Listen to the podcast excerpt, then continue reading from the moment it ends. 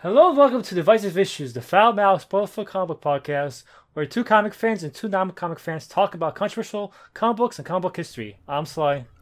I'm Ryan. I'm Phil. And I'm Darryl. So Darryl is the one who picked these comics. Yeah. Why'd you pick them? Why? Why'd you do this to us? I'm a non-comic fan, but I grew up with certain select few bits of comics. We already did Death's Head, which was very formative during my very young years. And then during my teenage years, my mother collected Fantastic Fours because that's her favorite superhero team. And she had me read Volume 3 and specifically Mark Waid's run of Fantastic Four. And I really enjoyed it, and I wanted to revisit it because I feel like this was a fairly big part of my life, or at least regarding comics, that this was fairly formative for me and how I saw a team like the Fantastic Four, whereas I read nothing else, so I had nothing else to base on. And I was like, oh, this is really cool. I'm surprised more people don't talk about this. I wanted us to visit it too because I feel like a lot of people only know Doctor Doom through the movies he's in, and Doctor Doom is a really theatrical an arrogant and awesome villain, and they never do him enough justice in any media that adapts him. And I wanted to showcase what I think is pretty good core Doom. So we're doing 67 to 70 of Volume 3 and 500 when it goes back to the original numbering of the first series, because that's a thing comics did back then. And they still do. They act like it's a past thing. They always change the numbering around. New issue number 1. Then they get to a point where they're like, we'll just go back to the original issue numbering. Yeah. They want to have the fresh new issue 1s, but they want to have the prestige of being issue 500 too. Mm-hmm. And it becomes confusing. So can somebody clarify what happened up to this point before we got to this story? Okay, so the Fantastic Four is a franchise that it was my first Marvel franchise too, but I started from the beginning. And then eventually I hit a point where I was like, this is really boring, and I skipped ahead. And before Mark Waid took over, I've never read that stuff, but from what I've gathered, the Fantastic Four went through a really dark, crappy 90s period where I think Reed Richards was dead and Sue Storm had a boob window for a while to symbolize her missing heart or something. Boob window? Those are the main comics I read, by the way, so you fucking know. Yeah, where it cuts out a hole in their costume to show their cleavage, what's her name? Power Girl? Power Girl? Oh. Yeah, exactly. The four is like a boob window. I like those comics just because they had Scott Lang in them. So fuck you, Mike, for trying to shut up. But they're terrible comics, I'm sorry. So the main thing is what Marvel tried to do is, coming out of the 90s, after they went bankrupt and everything, the new editor-in-chief, Joe Quesada, tried to, rebrand and... Joe Quesada. Tried to rebrand and relaunch a lot of Marvel properties with, really prestige creators. So we talked about Kevin Smith's Daredevil, which was part of this line, and even though we didn't like it still falls under that banner.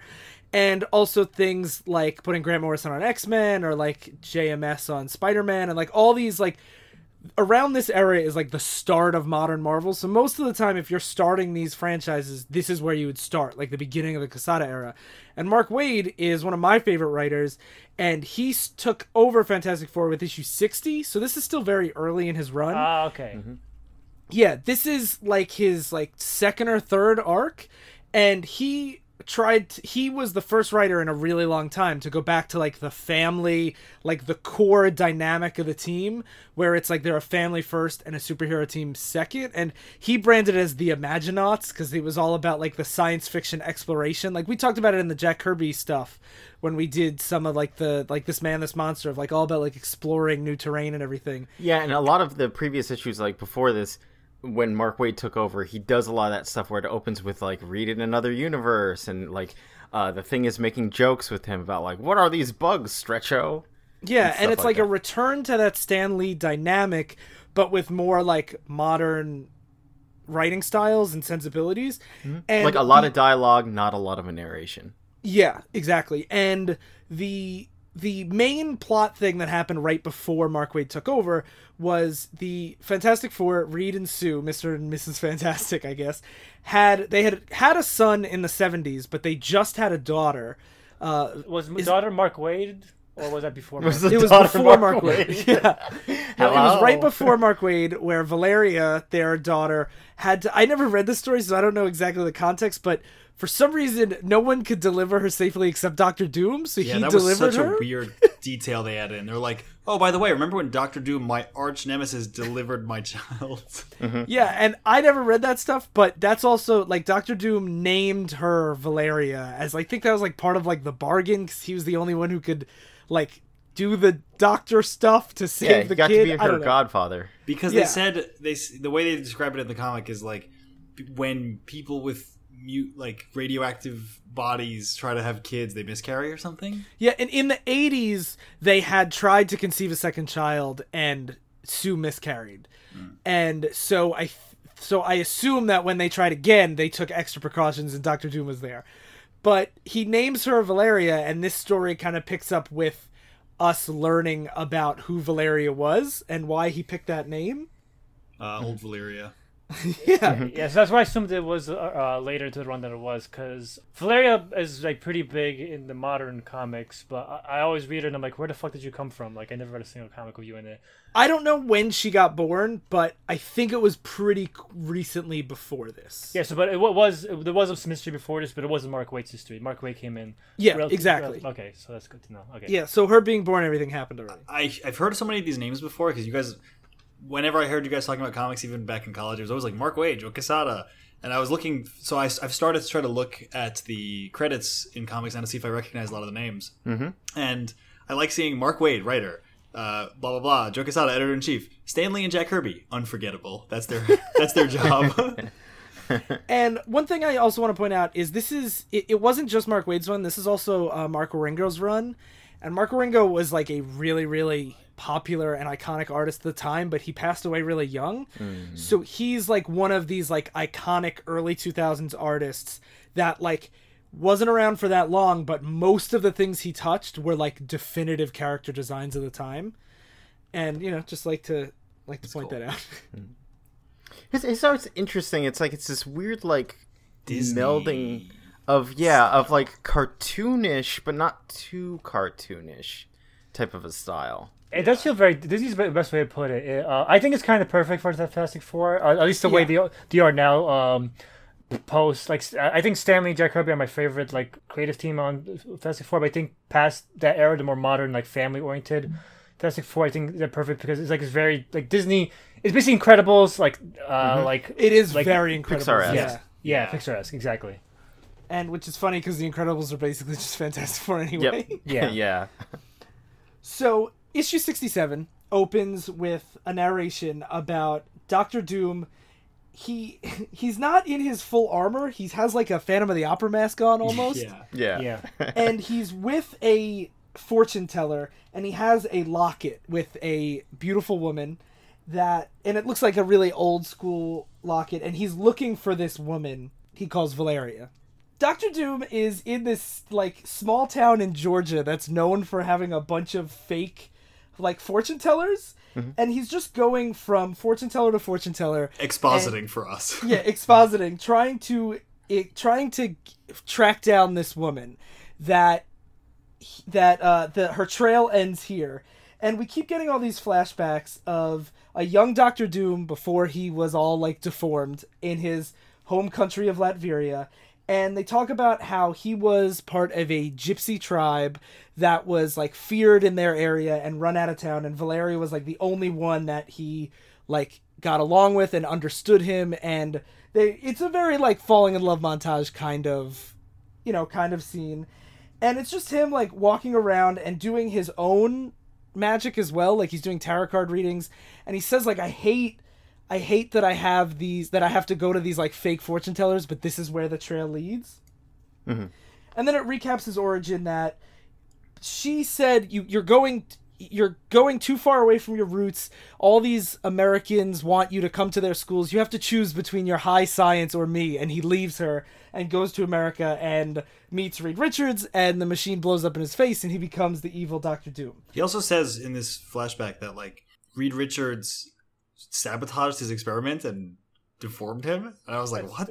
That's Doctor Doom's perspective. That's Doctor Doom as an untrustworthy narrator. Like, yeah, I know. I figured it later on, but I'm like, is this like a retcon or? Well, part of like the lore is Reed Richards says, you know, your math is wrong. And Doctor Doom is so convinced that he's smarter than Reed Richards that he refuses to believe it. And then when the machine blows up, the only explanation he can believe is that Reed sabotaged it. Right. Mm-hmm. So now he finally finds a psychic that's actually a real psychic. A little important thing to know about the story is everyone's getting some things right when they're talking about it. Like they know like Valeria's name, or they're able to guess that like that he was in love with this girl that he had to like make a choice between. So they're technically right, and he keeps blowing everyone off as like they're so far beneath Doom. I thought that, from what I interpret, that was supposed to be context clues, and also like they say like, oh, that's your mother, right? I could see because of the eyes, and like they make you think it's the gypsy, but it's not. And like he talks to him, and then he's like, "No, you're a charlatan." Like I think it's just a bait and switch. Like they use context clues generally, and now Doom is just realizes through the conversation that they're charlatans, that they don't have any powers whatsoever. Yeah, I think it's, I could see it both ways. I took it as they're charlatans, but you know that's. It also fits with Doctor Doom to be like, you don't know what you're doing. Even and this is also Doctor Doom's perspective in a lot of the story. Like they don't illustrate like how much of a hypocrite Doctor Doom is. Like it's pretty obvious if you know him. Most of the stuff is bullshit. But So then he finally finds this one psychic who has him look in a crystal ball, and it actually reveals the house that she's staying at. And he's like, what? She says, we're not all posers, you know. The woman you seek is there just down the street. And Victor, she's waiting for you. So he goes there, and he sees this older woman that's Valeria, and he's like, I've changed so much, I mean you no harm, and she's been hiding from him intentionally this whole time. I do want to include the fact that the setup of the story, he says, I made a fateful decision when I was younger, and it set the course of my life that way. Like even when someone's reading his palm, like they're like, your lifeline changed when you were young. And so what they're saying is like he chose, like Ryan said earlier, he chose science over his homeland and Valeria. And so they're setting it up that he wants to go back and change that choice and to go make the other decision. So he gives her the locket, and she says, she opens it, she goes, dear God, were we ever that young? And he's like, yes, but only one of us was foolish. I love you, please come back to me. And she's like, to who? You know, the boy I fell in love with doesn't exist anymore. And they argue back and forth a little bit, where he's like, I want to make that choice again. I want to choose again. And she says, I can't help you, Victor. The love I had for you is gone. And he takes off his mask. And, you know, we don't see him, but it's the deformed He's Dr. silhouetted in darkness. It's one of the classic, and they never show you the scars. Yeah, but she still looks him in the eyes, and he says, that's how I know that you're still in love with me, because everyone else is repulsed by me, but you still see the person that you love. And you no longer need to be ruled by fear. We can be together. I intentionally came here without my armor to show you that I'm rejecting science, and that like I'm going back to the, you know, the person I will, if you will be the one to save me. I give. He you opens my most... up the music box that they made together in the first montage. Yeah, it says, I give you my most solemn word of honor, Valeria. Your love will make me a changed man. And she hesitates. And she's like, oh, we have so much to discuss. And he says, understood. Just tell me that there's a chance for us. And she says, certainly. And takes his hand. And then he says, excellent. And the locket... Such a dick move. The locket, like, explodes in this green hellfire. And she says, what's happening? As her whole body gets covered in runes. And he's like, my life is changing, as she screams on the floor. When I was young, I made a fateful choice. I chose science over sorcery. And I wanted to choose again. And he reveals that he made a pact with demons that he would become the ultimate sorcerer if he sacrificed something that meant a lot to him. So as he's expositing this, he says, farewell, my love. And she burns up into a skeleton. No, not just that, her flesh skin rips off of her and becomes his new armor. Yeah. He has flesh armor now. He says, I will miss you more than you will ever imagine. And now he has this like Doctor Doom flesh armor, and he's like, and I will always hold you close to me. He's such an asshole too, because he comes back to his ex-girlfriend after like 40 years, and he's like, you're the only thing I really want. Like, you're the most important thing I could kill to make the demons happy. And like and that's the end of the issue. So because they spent the entire issue, like, it's like, is he really going to be a changed man? Is like, because he seems pretty genuine about it, and then he's just like, "No, fuck you, you're dead." No, it's also this thing that he keeps doing where he's like, it's not the spirit of the words he says; it's like the exact words. Like, I will be changed. I was. It's like, so he keeps doing this throughout the whole thing, and I guess that's that must be part of his thing, where he's like, I always honor my promises, but like he doesn't. He just, it's like only the literal words. He's like a fucking genie that's like out to trick you. I like when you look back through it, like there's that one point where he's divining tarot cards in his room, and like the entire page is textless, but it shows you outside of the room is a bunch of electronics that are just scattered along the floor, because since he's rejecting science and technology, he's trying to go back to his foundation, like his gypsy roots of just trying to use sorcery and magic to find out stuff. Mm-hmm. And it's cool. Again, like I've talked at length about how I dislike a lot of overwrought text, and that's my big problem with a lot of old comics is there's so many words where it's like, this is a completely textless scene, and it conveys everything it needs to without going overboard, without being like, I needed to discard like the TV because it reminded me of technology. I agree. Yeah. It's show instead of tell. Yeah, and the one thing I want to say about Mark Waid that the reason why I think he's one of like the biggest like masters of the comic book craft is because he does such a good job at balancing the overarching story but also telling a full story in one issue. Mm-hmm. Like this is setting up like Doctor Doom, sorcery and all this stuff, but you feel at the end of this like that is like a full story right there, where he is, it goes through their whole backstory, it goes through their whole relationship, and then it resolves everything. Mm-hmm. And like a lot of writers write just like, you could tell that this is written to be read in 6 issues and not just one. And some only write in one. Like Stan Lee, mostly it's beginning and end with like subplots in the background. Mm-hmm. But I feel like Mark Waid balances them really, really well here. Mm-hmm. So the next issue opens up with introducing us to the Fantastic Four and their shenanigans, where in this run specifically, this is like missing context. I also like that I get to be this person now, where I'm like, wait, hold on guys, there's missing context. Johnny Storm has been given, he's the head of their like finances and stuff, and so if the Thing needs any money, which is what it opens with, he has to come to Johnny to ask for it. It's like, hey, I want to buy like new pants, or we need a new car.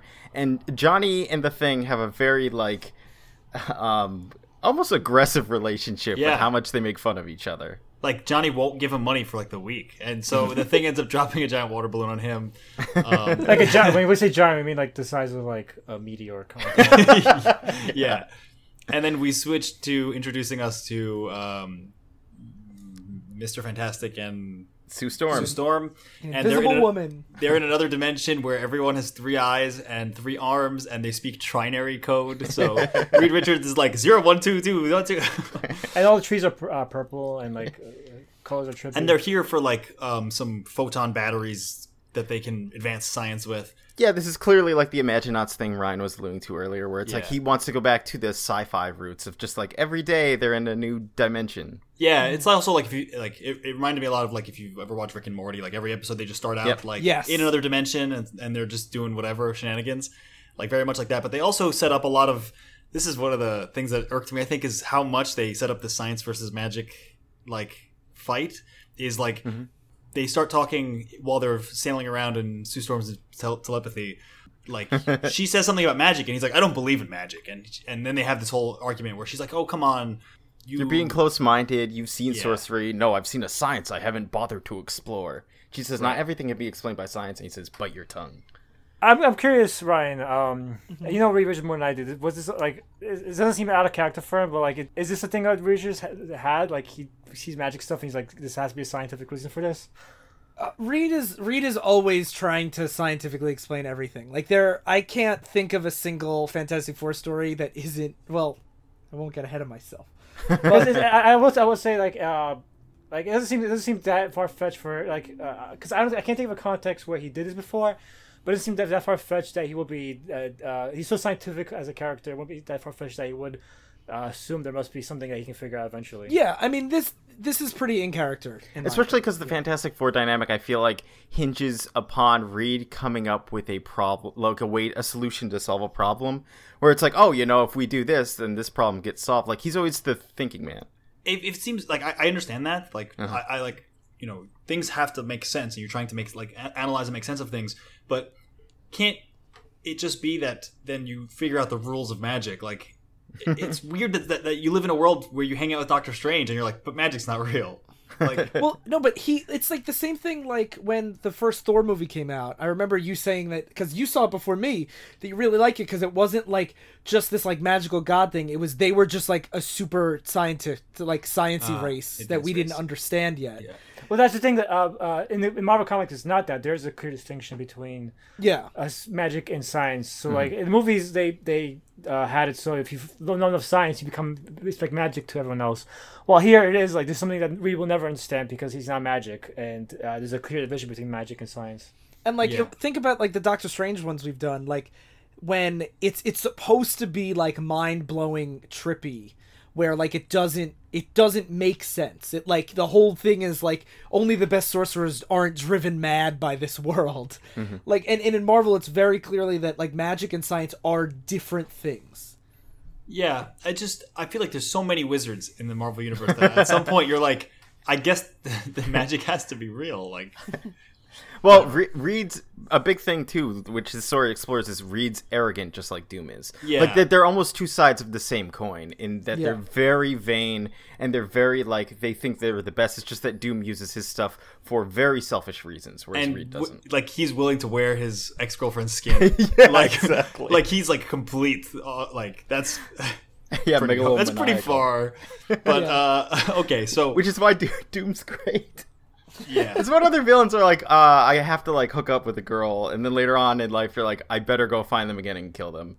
Not just kill them. I'm gonna go wear their skin, so hell is happy. But like, there's something about like when Doctor Doom does it, it's not like it doesn't feel as like edgelordy as like other comics we've covered where people wear each other's skin. But like, it's more I think it's part of it's so because diabolical. He doesn't do it because he's like, this would be like funny if it happened. Like he's not evil. It's not cruelty. Sake. Yeah, he's like, I need to expand my power, and this is the place I've come to. It's like, so I'll do it. If Mark Waid did this, he'll be mean-spirited. It'll be just make the reader feel bad. Like the character will turn to the reader and say, "Fuck you! I'm look at her skin, you motherfuckers." Yeah. I've always liked, the lotion you use. As he puts on his skin. So we cut to New Adelan, which is the fucking I don't remember the name of the team. The Inhumans on the moon, which was so good because like when I was reading this, I don't remember them, so I had no idea who they were this time. And then I see, I'm like, oh my god, Medusa. Oh Jesus. Yeah. And they're babysitting the Reed and Sue's kids for whatever reason. Franklin and they put them on the moon for babysitting. I guess that's safe. Their house is getting blown up by supervillains all the time. I feel like the moon is a good place. When I said I guess that's safe, I'm like, I guess like for this world, I guess that's right after Mark Waid's run. CPS comes and tries to take the kids away because they're like, you can't just bring them to the moon and always supervillains like destroy them. Yeah. We have some little story here where Johnny Storm's trying to get back at the thing, and Reed Richards is like, I'll help you. And then in the kitchen, here's where we get a lot of our backstory about Valeria, the child. And the thing and Sue Storm are hanging out, and everyone's trying to get Valeria to say her first words. Yeah. That's like important. Every scene she's in. Even on the moon, they're like, the Inhumans are like trying to get her to say her first word. And they're basically giving us backstory here on how Doctor Doom had to deliver her. And but they're like, she's safe though, and we won't ever let him get near her again. And she's playing with some building blocks, and in the face of the block, fucking Doctor Doom is like, "Hello, I'm Victor Von Doom." Basically, she's like sleeper agent from Battlestar Galactica. This is like the music. I love it because the next scene is Doom standing inside a pentagram with candles around it, with like human hands holding up the candles, and it's just a giant baby face that he's expositing to. So much exposition to this baby who cannot speak English, and he's like, once before, years ago, your father was called upon, and he basically is expositing to us and to Valeria about how part of his elaborate scheme of revenge has been the day he delivered her, he put a spell on her and basically made her his familiar.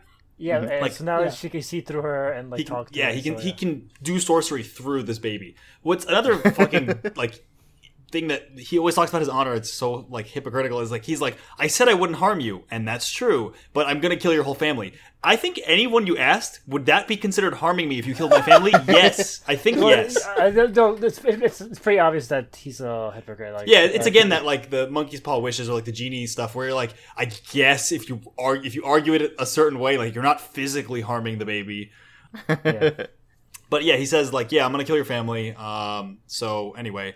And Then, while Reed's hanging out in the lab trying to use his thing-punishing gun, it basically starts, like, hellfire starts coming out of the gun, and it grabs... They're trying to teleport his son away, Franklin, to the moon for safety, while they figure out... The thing is, she's trying to grab Franklin, so they're like, we gotta get Franklin out of here, so they try to teleport him to the moon. And as he's jumping through the teleporter... the teleporting location changes from the moon to hell. Yeah, literally. Like, literally hell. You might think we're joking. It is literally hell. Literally hell. And at the same time, in the kitchen, they're like, oh, she's about to say her first word. Can you say mama? Can you say dada? And she goes, doom. Yeah, Valeria says doom. And then so the issue ends with her saying doom, Franklin jumping through the portal, and Reed's trying to stop him at the last second. And you see him being grabbed by demons in hell.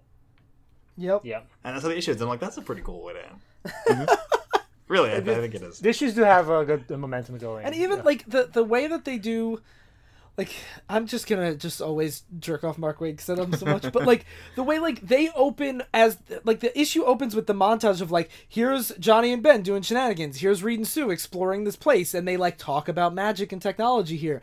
Here's the kids on the moon, just like, and it looks like they're just picking them up from their babysitter. But then by the end of the issue, he's trying to send him back to the moon. Where like, if those two pages weren't there, I'm sure Phil, you would have been like, why the fuck is he sending this kid to the moon? Yeah.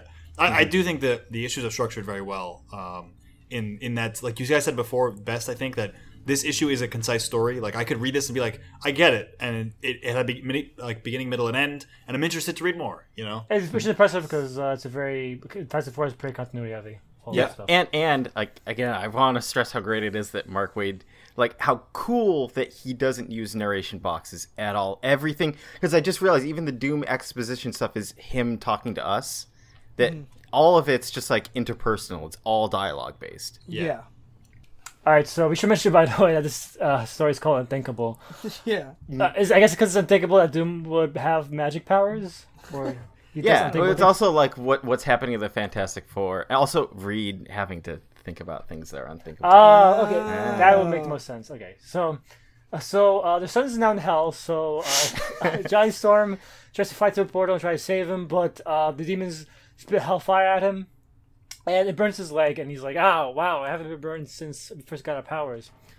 Yeah, and he's freaking out while he's doing that, too, because clearly, you know, if you're a fire dude, you're not used to feeling hot heat. Being on fire.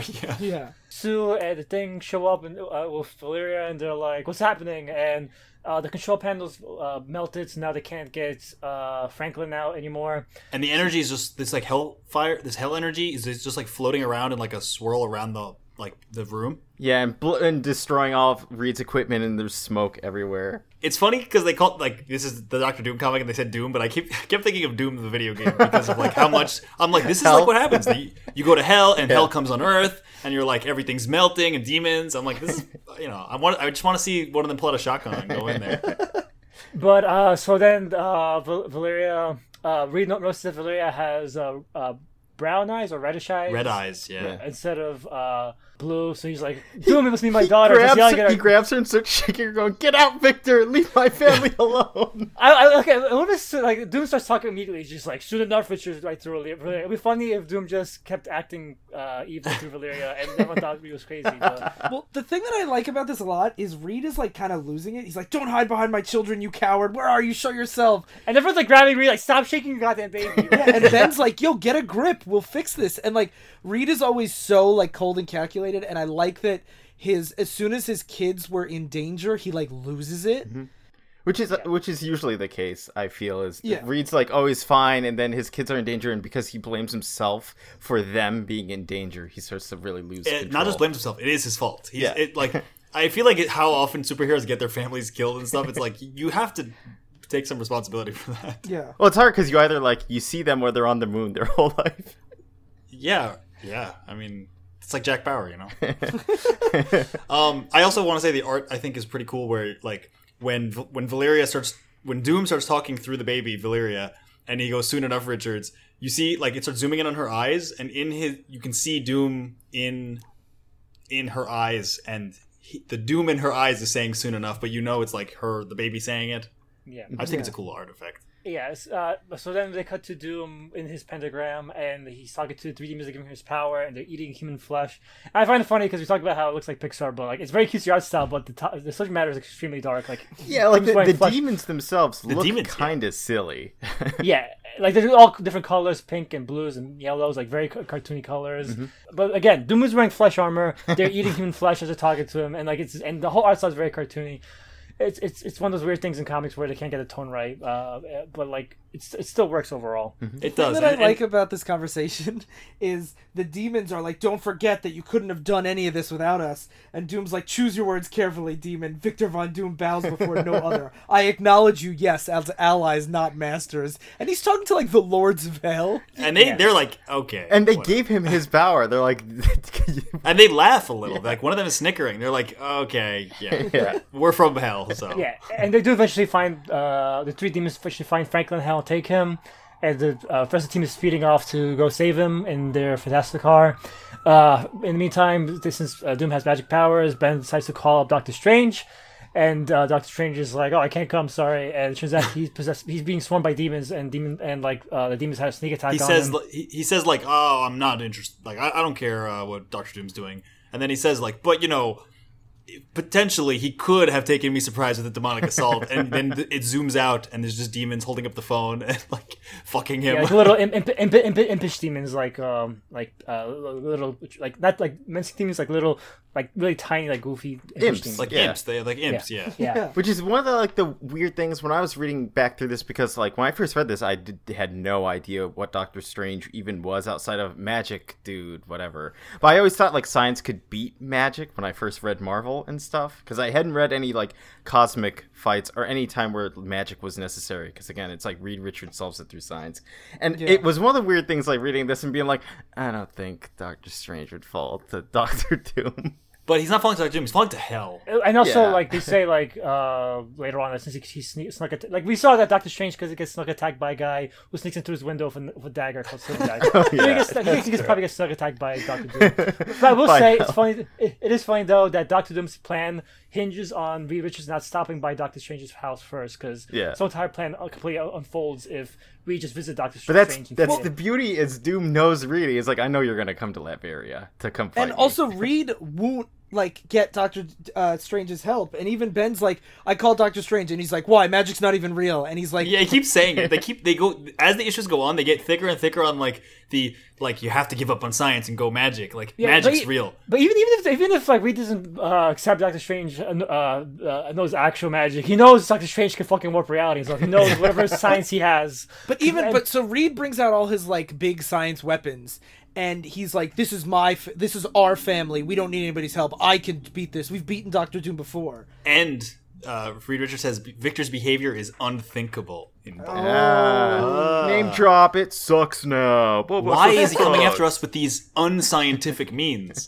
Again, if he's using magic and you think magic is science, is this not scientific? Like Well, it's because he hasn't used stuff like this before. Like they were both men of science, Phil. Why would he stoop to this level? But Ben even points out, like he mentions this old bit of continuity that's weird, where he's like, "You remember Franklin's nanny was a witch, right?" And Reed's like, "I don't know what you're talking about," but like that was a thing. What's interesting? Yeah, that was a thing. I read some of Wade's run, like to build up to this, and he actually references stuff constantly of the old continuity, which I thought was really cool, because it gives you like insight into them being like, oh, we've done this before. Like before, there are these people trying to trick Johnny. He's like, well, I've dealt with Skrulls before. And there was one other thing too, where Sue suggested something and he had to make sure that she was being mind controlled by the puppet master. Mm. And it's just like, it's cute little stuff to be like, there's been more to this world than just like what's going on right now in just this arc. I think that's important for world building and all. I will say that's why I think Mark Waid is a great writer. Did you almost say Mark Millar? Sorry. You dare? Take it back. He's a good side. Spit that out of your mouth, those words. Mark Waid, the writers I really love are usually the writers, you could tell, they know all this history. Like, they're not going to weave it all like into the plot, so it demands you have to know everything. But you could tell this guy acknowledges that these characters have this long history. They acknowledge, like, Waid acknowledges that Franklin had a nanny that was a witch. It's just that Reed is being a stubborn asshole. Like, he acknowledges that it's not a continuity error. It's a part of Waid knows these characters, and he's interweaving these aspects into the plot. And it never feels like shoehorned just to have a bunch of editorial notes. And it never gets in the way of the story. Yeah, and it's not showing off like James Robinson does. James Robinson has characters show up and they explain all their character history, and it's like showing off, like, I know so much history. Like, Waid brings it up when it's relevant. Like, it's relevant that Reed is being so stubborn because he has all these magic elements in his past. Mm-hmm. But it's only a brief thing just to mention, like, characters being like Ben being like, Reed, you know all this stuff. Like, we have examples here. And Reed's like, fuck you, I don't know this stuff. I'm a smart science man.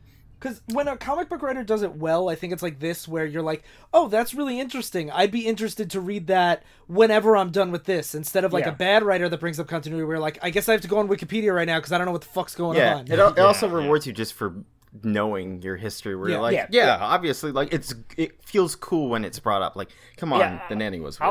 I was gonna bitch because we bitched about the one end. I was gonna bitch about the other end where they don't know anything about history. They don't really care about anything about history, like Bendis, and they'll punish you if you actually know history. That's actually a big deal. So the Fantastic Four gets crashed by Doom, and they have their They fly into a no science or like bubble, and I'm like, god damn! It's like a magic aura around Latveria that kills science. It's like an anti-magic field in D&D, except anti-science field doesn't make sense. Okay, fuck you. Maybe it's like anti-electronics, like circuit boards. No, it's not though, because when fire doesn't work right here, Johnny Storm's like, for some reason the fire doesn't work. Well, their powers are created by cosmic radiation, which is science. That's just so dumb, because it's like, how do you breathe? How does gravity work? Like, that's all science. How does magic work? The thing is, it's magic. Like, magic, I don't know how to explain shit. Like, how does magic work in front of this? Can you add logical rules to magic? Reed Richards, you gotta let it go. I can't let it go. I can't. It's unthinkable for me. The team gets their ass kicked by Doctor Doom. He basically makes them like fight each other. Like, they think they're winning, but turns out they're actually beating up Reed, not Doctor Doom. Oh yeah, really cool. That was really cool use of magic. Where as the thing's about to punch Doctor Doom, he swaps he teleports into Reed Richards' spot and puts him there, so he gets punched in the face. Mm-hmm. Yeah. So then. They start saying, "I think of something that could defeat him," and Reed's like, "No, it's unthinkable." They don't say that. And then she ends with Reed trying to think of a way to beat Doom. They do say here, like, our like Sue Storm's powers aren't working right either because of the anti-science field. And then Dr. Doom even says, like, come on, bring your science to fight me. Like, use your vaunted scientific brilliance. I suppose the funny thing about Doom is, like, Doom, like, mocks Reed for all things he does. Like, Doom mocks Reed saying, you're too arrogant to me when you don't know something. You're too dumb to acknowledge the power of magic, when he didn't acknowledge the power of magic for decades. Doom is, like, the most projected. Yeah. Yeah. Which is why it's great, too, because he's, like, he says it with such, like, such a flaunt, and he says it with such... like, verbosity. That he's so fun to just watch be an asshole. Zero self-reflection. He says it with, like, the conviction, like, other writers will use for telling the audience something, like, about a character. Mm-hmm. Like, if Mark Millar wrote this, Reed really would be this piece of shit that Doom accuses him of. But this is Doom saying it. It is supposed to be ironic that Doom is accusing Reed of all these things. If Mark Millar wrote it, Valeria would be half of Doom's child. Yeah, I'll get that. So then he teleports Valeria over to him, and he's like, I got her, you gotta surrender to me, or else I have your baby. And he's like, okay, you win, we can't beat you. Doom promises, like, I will hurt you. What was he promised exactly? He won't hurt them, I think. He promised that to Valeria. Yeah, he said, I'm not gonna hurt you. Oh, also, part of the while they're fighting, when he reads, like, I have a big science gun, don't worry, and Doctor turns it into a bunch of fingers and eyeballs. Yeah, he turns it into flesh. Also, great line here where Reed's fighting, and he's like, the science does still work here. We can hear sound. Science still operates. It just has to try harder. I'm like, what does that mean?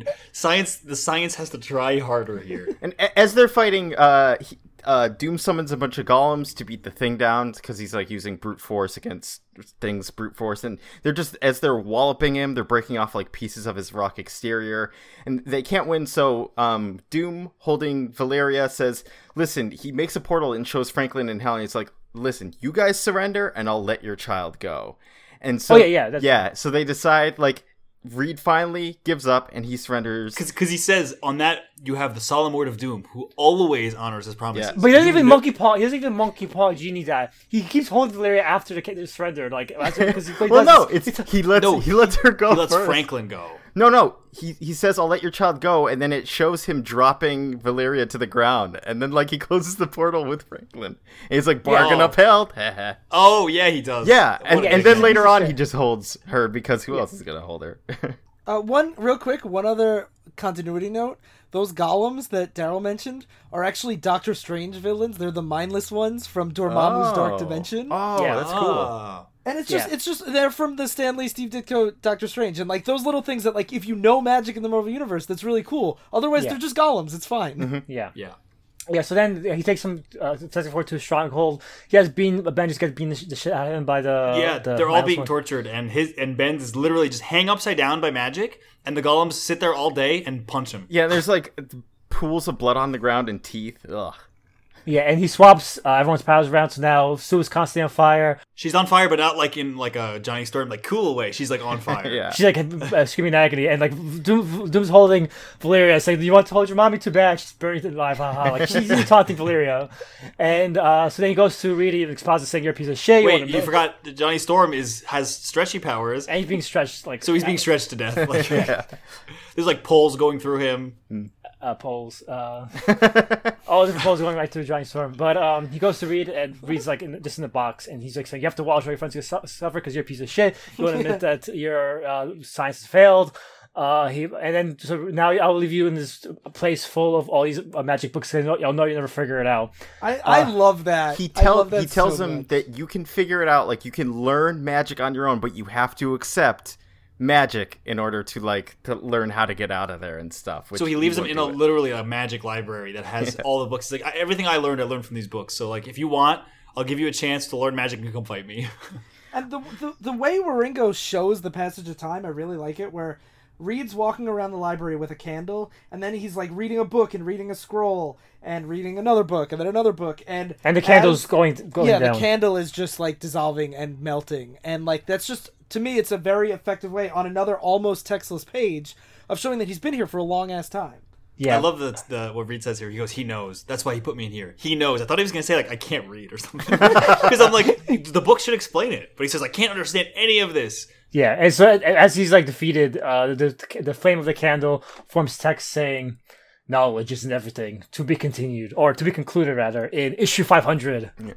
And real quick, before we jump to that, I just want to read this little dialogue from Doom because I talk about how much I love his haughty voice, but he says, like, to this when he's talking to Reed Richards through, like, this little tiny window in the door, he says, "Your problem, Richards, is your unquenchable vanity. You are the center of your universe. In your unmitigated arrogance, you carry around an eternal sense of entitlement that is wholly undeserved, and yet so fundamental to your sense of self that you're constantly willing to put everyone around you at risk to attain whatever goals strike your fancy." This is a man who, in the first issue, called himself God and wore someone else's skin to achieve his own goals. He's talking about entitlement. He made himself a king. Yeah.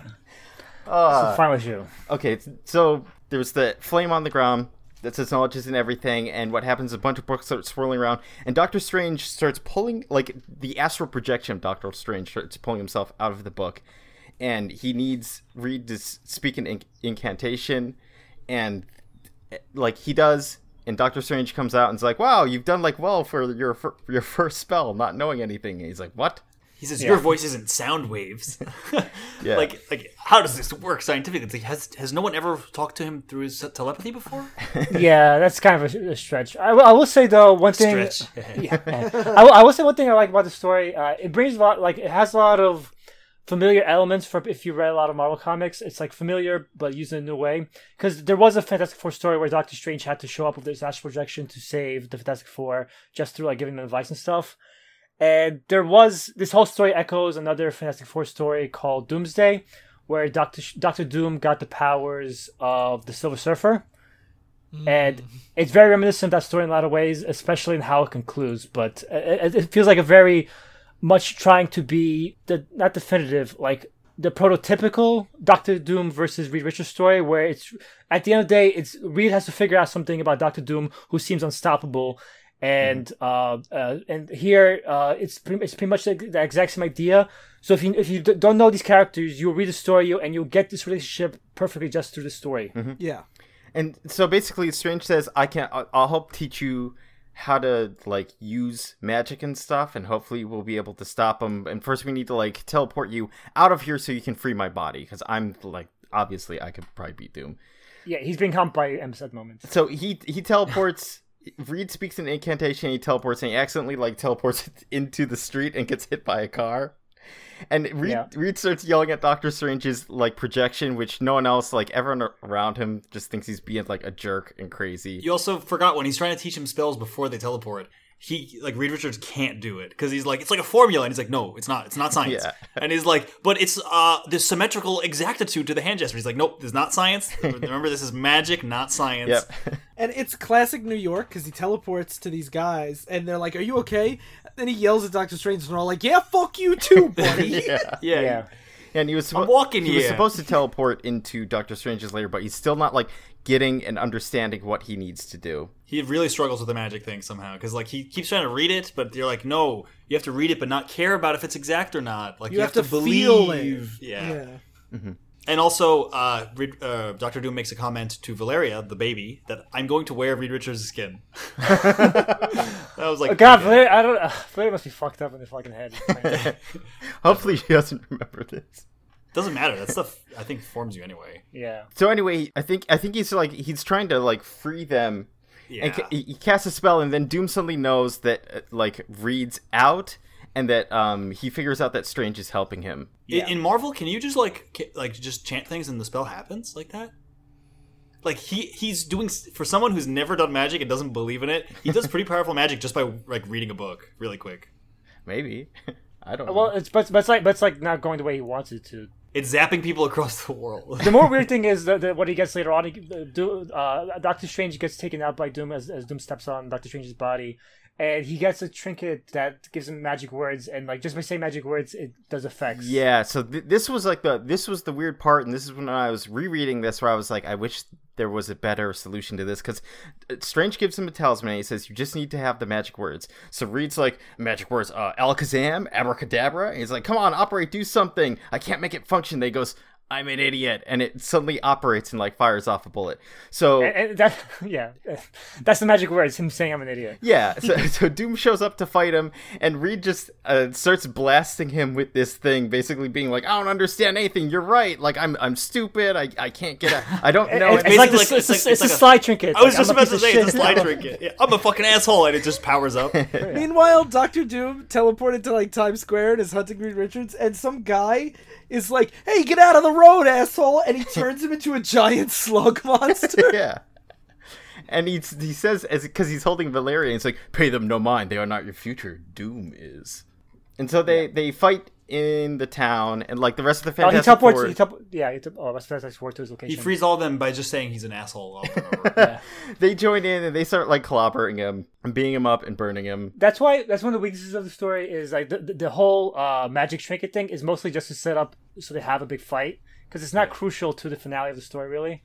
The match, I guess it is crucial for the thematic of Reed's thematic development, but the having this trinket that says I'm a piece of shit. See, I was thinking in the reverse that this is the Deus Ex Machina device where it's here's something where as long as you say you're stupid, it'll shoot lasers that destroy magic. And it's so core to this idea. He's I just have to, every time I think about how I was wrong and I magic is real and I can have power. It's literally the core conflict between science and magic. It's every time he gives in, it makes him win. Mm-hmm.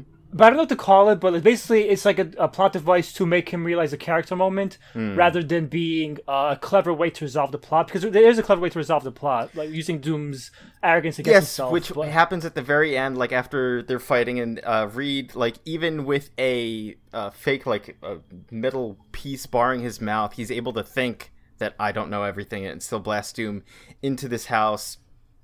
And at the end, I think it's Doctor Strange's house. Because they were looking at, the demons there. Yeah. Because Doctor Strange was talking about how Franklin's held by these demons that gave Doom the power. And so they go into the house, And Reed says, like, you don't even have this power. This power isn't yours or anything. This was given to you by someone else. And it's like, ha, Doom is indebted to no one. He says unthinkable. So Reed throws him the stuff where, like, the little window into the demons, and they can see through it. So they're like, oh, really? Like, you're not indebted to us. So then they grab him and drag him into hell. And Johnny flies in real quick, and they're able to grab Franklin out. And Doctor Strange. Oh yeah, Doctor Strange got sent to hell. That's right. Yeah. Yep, and they all escape, but before they do that, Doom pretty much touches Reed's face and gives him, like, this really horrific, ugly scar. Yeah. It looks like his face is melting. It's like a ha-ha. Because he says, Reed Richards says, I'm going to spend the rest of my life forgetting you. And he's like, my sweet friend, he touches his face. He's like, no, you won't. Yeah, he says, think again. Yeah, because that's like, why I'm sorry, I should have listened to you, I made a mistake. And Reed's like, you're lying. And he's like, oh yeah, fuck you. and that's why I was comparing this to Doomsday, because Doomsday was he just thinks about the sources of Doctor Doom's powers being Silver Surfer's cosmic magic versus magic, his actual magic in this story. And he thinks about the sources of powers and uses that against Doctor Doom. And here he does the same way, because he get Doctor Doom's source of powers here is these three demons. So, like, in the end, it's really Doomsday does him in, so does that cheapen the little trinket that makes him realize I'm dumb? No, I thought the trinket itself was dumb. I was like, this is a cool way to do it, because you're using an established thing that was made a while ago, where it's like, Doom's like, these demons gave me power, but I don't care about them. And this is turning the demons against him to be like, well, you know. That's cool. That's why I felt I didn't like the trinket. I felt like I didn't either. I agree. I thought like the whole resolution of the science versus magic thing, like, not only was it irking me from the very first issue, the way they frame it, but like, it doesn't even resolve in like a meaningful way for me. No. Like, does he really believe in magic now, or is he just like, he calls himself an asshole over and over, and like he gets to clobber Doom a little? My thoughts on that depend more on like what happens next with Reed. I don't know. Does Reed become more magic? It's not magic. That he becomes more magic, but this is less like, magic racist. I don't know what you'll call it. This is he doesn't get more magic, but this whole run. I don't think more magic, but more like I'm not as arrogant about science. Open-minded. Yeah, well, this begins the long development of humbling Reed more that he goes through for the next, like, 15 years in Marvel. Reed was a character, we should be clear, Reed was a character that was always right, never wrong, through most of his existence. Yeah. Until, like, because I really wish we had enough time to do that next. The next two issues are interesting because it's about Franklin being traumatized by going to hell. Like, he has to see a therapist. His mom takes him out, like, to a boardwalk, and he doesn't want to talk to, like, anyone. And he ends up freaking out when, like, there's people surrounding them and crowding them, because they're like, oh, Fantastic Four, can you give me a signature? And it's because he sees everyone else's demons. And that story, it's like a two-parter, is about coming to terms with that parents can't protect their kids from everything, even if they want to try. That's interesting. That's what I really enjoy about Wade's stuff. It's not just like, well, now after going to hell, like, like how are you doing, Franklin, and all this stuff. It's like it does like scar these people, and after this, Reed starts to like lose his mind, and he decides to take over Latveria in Doom's place since he's in hell now. I think that's an interesting idea, but I feel like once you go down that path, like, most people in comics, video games, all media actually would not, like, no one would mentally be able to handle the stuff that they do. Mm-hmm. Like, yes. Wouldn't they all have PTSD and be in therapy for the rest of their lives? Well, yeah, that's why it has to, like, at the end of the issue, it explores the idea, but it resolves with a, like, oh, I'm healing from this, and I'll be, like, fine, so that this can be completely forgotten in a year kind of a thing. That's comics. That's the interesting thing is, a lot of times comics do touch upon realistic human emotions, but at the end of the day, even the way they handle those emotions are superhuman in a sense, because like no one, like, think about how much PTSD you get just by going to Iraq or something like that, and like how that'll affect your life forever. If you have to fight demons on a regular basis, if you've not fought demons, galactic overlords, fucking like Inhumans from that, from people that torture you forever, kind of a deal. Yeah. Like, that's not one of those things that you're like, give me one hour a week of therapy, I'll be good in a year. Yeah, it's like. And it also does like a cool thing in the next issue where Johnny's like, hey, let's try and do this. They take a time machine. He's like, want to go back in time and shoot Doctor Doom so this never happens to your family. It'll be interesting if like that was a common thing in comics, if they acknowledge that everyone has a therapist like all the time. Because that's the thing, like people in real life have. If you're an actor or a comedian, like most of them have, like 70% of comedians I think have therapists. Like I think like 100% of superiors should have a therapist probably. Yeah, Mark Waid actually explores trauma and dealing with it like often in his work because like his Flash run deals a lot with it. His Daredevil run is all about like Matt's mental illnesses. My favorite Irredeemable about Superman that goes insane and kills people is about that. It's like, how much can you deal with until you snap? Yeah. The problem is there's not as many writers that are as good as Mark Waid as there should be. Yeah. So did you guys enjoy this? Would you read more? Yeah. Yes. Yeah, I've read Waid's Fantastic Four like 3 times, okay. So yes. Yeah, and I read more. I actually read this on a whim because when we read the Fantastic Four story for the Stan Lee, this is what made me go and read it because I'm like, I kind of wanted to see if this holds up, and it did. I was happy. There were things about it that like irked me here and there, yeah, and like it wasn't my favorite thing I've ever read, but I enjoyed it, and there were a lot of things I really liked about it. Like I thought the whole first issue where he's like he wears her skin at the end. I'm like, I did not see that coming.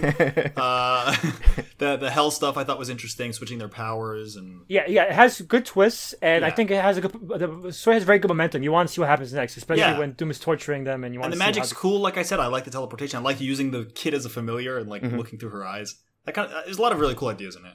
Yep, cool. So join our Facebook group, Oops I Talk Divisive Issues, or our Discord, links in the show notes. Or the Flying Machine Network Facebook group. And it's Flying Machine Explorers Guild. And let us know. And I also want to plug Stranger Still this week. They did 2 recent episodes that I really liked. One about summer blockbusters and like why they started. And the one before that was about Hollow Earth. One of my favorite theories that makes no sense at all. And that was really fun. So definitely check those out. I heard that's more logical than Flat Earth. It is. Technically, yes. But ask Andrew Jackson. He'll back me up. Yeah, that's who you want in your corner, Andrew Jackson. Yeah, you know what? He'll kick your ass. And you guys have been doing a thing, right? You should talk about it. Oh yeah, we're doing RPG crits. We're doing Twitch streams right now we're doing it every 2 weeks. We have no set schedule, just whenever we have free time. But if you want to check out our Twitch channel, it's going to change, so I'm not going to give you it, but we're going to change it like a month or 2. It's a secret. Send us an email what you think it is. Just go to the Facebook chat and you'll see us post. We do NES D&D games right now, and we're going to continue doing other RPGs just to see how different games handle the tabletop mechanics we all love. Yeah, we're going to analyze just RPG mechanics, like how they compare to different video games. The first 2 we've done are action RPGs, and Darryl does a lot of great insight because he's a video game guy about how video games force you to interact with their enemies, about how having no patterns makes the game very dull, and those other ideas. Yeah, I'm the one name dropping things now, where I'm like, Legend of Zelda 2, Adventureland. No one's ever heard of that before. Yeah, I've beaten that game. Obscure titles. Even I've played that. Yeah, sure, Ryan. Like, I believe you on anything you beat anymore. Yeah, you beat Punch-Out, right? I actually beat Zelda 2. Lies. Yeah. God, that last maze is so fucking hard, though. But whatever. It's besides the point. Okay. Oh, yeah, so the Twitch channel will be called RPG Crits, but not if you're listening to this immediately after, because it takes months to reset your name. And I just recently changed it. Okay. So it will be RPG Crits. Yes. Cool. Good plug. Oh, yeah, thank you all for listening. I've been the fucking asshole. I've been a piece of shit. I hope my magic powers are working now. I've been the flesh that makes up Daryl's armor. I can't understand any of this. And I've been unthinkable. Stay continuity. I give you the incredible flying machine.